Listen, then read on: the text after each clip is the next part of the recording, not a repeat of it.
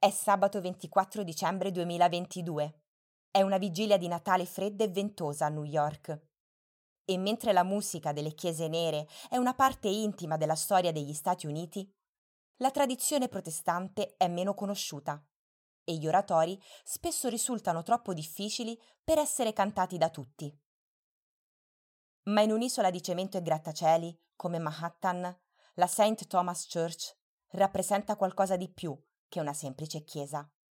È il punto di aggregazione per antonomasia, il palcoscenico delle grandi feste, il monumento, invisibile ma pulsante, della metropoli.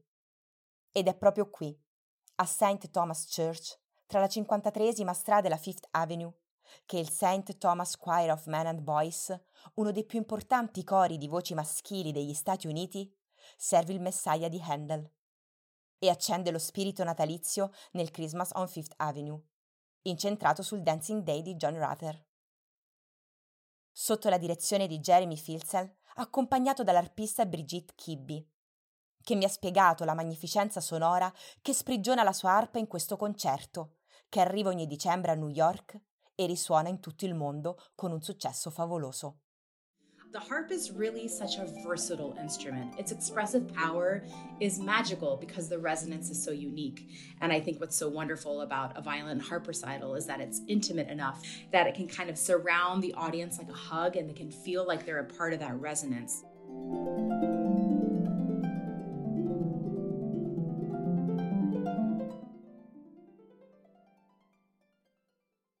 Io mi chiamo Maria Sola Angeletti e questo è New York Life, un progetto giornalistico nato nel 2021 che si articola in una newsletter settimanale e un podcast per comprendere con chiarezza New York.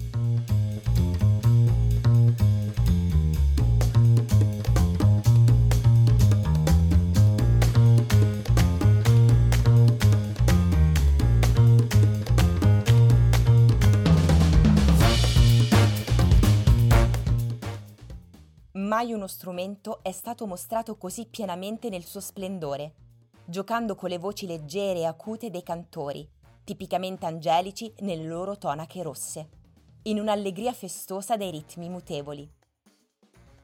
Richiestissima come solista e musicista al fianco dei migliori artisti di oggi, Brigitte Kibby ha ricevuto il prestigioso Avery Fisher Career Grant ed è l'unica ad aver vinto un posto nella Chamber Music Society of Lincoln Center. Ritengo fondamentale la diffusione di quest'antico strumento e insieme al principale assemble della tradizione anglicana degli Stati Uniti è un impegno facile da raggiungere. Racconta in questa intervista che è stata modificata per concisione e chiarezza. Com'è nata la sua passione per l'arpa? Ho incontrato per la prima volta l'arpa in una chiesa di campagna, nel nord-ovest dell'Ohio, all'età di nove anni. A quei tempi suonavo il pianoforte e l'oboe, ma il passaggio fu immediato. L'unica cosa che desideravo era sedermi, conoscerla e toccarla. Mia madre era disperata perché non riusciva a coinvolgermi in altro. Iniziai a prendere lezioni con Jan Bishop, un'insegnante generosa e divertente a cui devo molto. Ricordo viaggi in macchina lunghi dieci ore in Wisconsin per raggiungere conferenze tenute da grandiosi arpisti rimasi ipnotizzata da questo strumento e lo sono ancora. Perché? L'arpa è infinita nella sua gamma espressiva, nell'esplorazione dei generi e nelle sue capacità. E amo il contatto diretto con le corde. I polpastrelli influenzano il suono che desidero far sentire. E quello che si prova col pizzico delle dita è inspiegabile. Inoltre esiste in molte versioni e trovo che sia adatta per esplorare gruppi di persone, culture e generi musicali diversi. In sostanza, l'arpa è la mia musa per saggiare il mondo. Quante ore si esercita al giorno? Di solito conosco il calendario delle tournée con un anno e mezzo di anticipo. Ma dato che la vita ci riserva sempre delle sorprese o nuove opportunità da cogliere, mi piace preparare le mie partiture con anticipo. Disciplina e costanza sono le parole d'ordine. Mi esercito minimo 4 ore al giorno, escluse quelle di ideazione delle trascrizioni e dei repertori.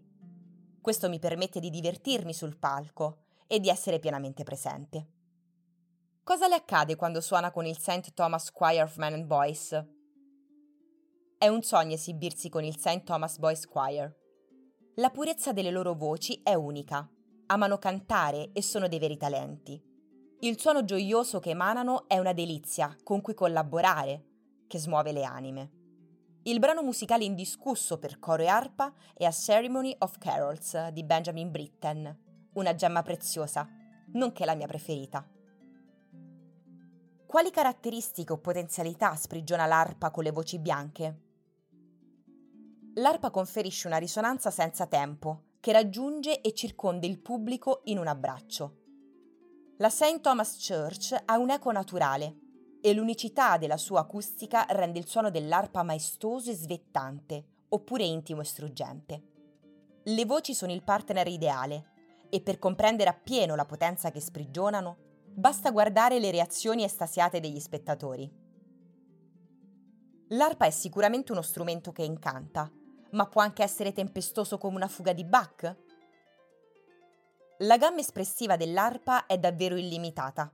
La mia missione personale e il mio piacere è scavare nelle sue capacità attraverso collaborazioni e trascrizioni interculturali. Amo particolarmente il repertorio barocco. L'arpa assume una personalità drammatica e tempestosa nella toccata e fuga in re minore di Johann Sebastian Bach. È un compositore che offre voci strettamente intrecciate, come ingranaggi di un orologio, con melodie e ritmi che brillano. Sono innamorata dei classici, perché è quello che rende l'arpa intrinsecamente speciale. Debussy e Ravel hanno davvero saputo sfruttare i colori naturali di questo strumento. Pensa che sia uno strumento che i direttori artistici e i sovrintendenti dei teatri tendono a ignorare? L'arpa sta vivendo una rinascita e ne sono felice. Trovo che alcuni direttori artistici abbiano ancora bisogno di vedere e sentire cosa può offrire. Cerco di non deludere le loro aspettative e mi diverto a creare video musicali per farli ricredere. Anche se, fortunatamente, molti sono a conoscenza delle grandi opere e dei compositori che sostengono lo strumento. Come definisce la nuova generazione di arpisti? La nuova generazione di arpisti nella cultura pop sta brillando. L'arpa è al centro dell'attenzione dei cantautori dell'hip hop moderno, dell'RB e del jazz e nel settore classico sono estremamente talentuosi. Ci si deve aspettare molto. La loro musicalità è all'altezza delle loro abilità tecniche.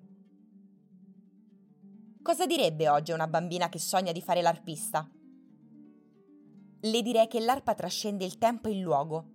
Il suo suono funge da perfetto continuo per melodie antiche e nuove e i suoi ricchi sapori armonici sono impareggiabili.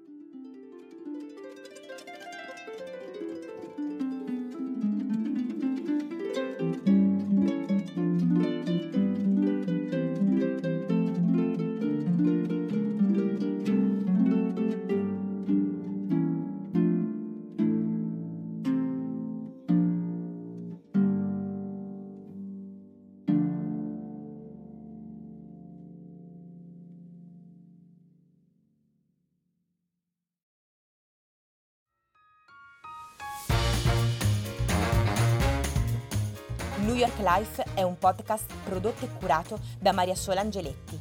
La sigla e i suoni sono di Pond 5.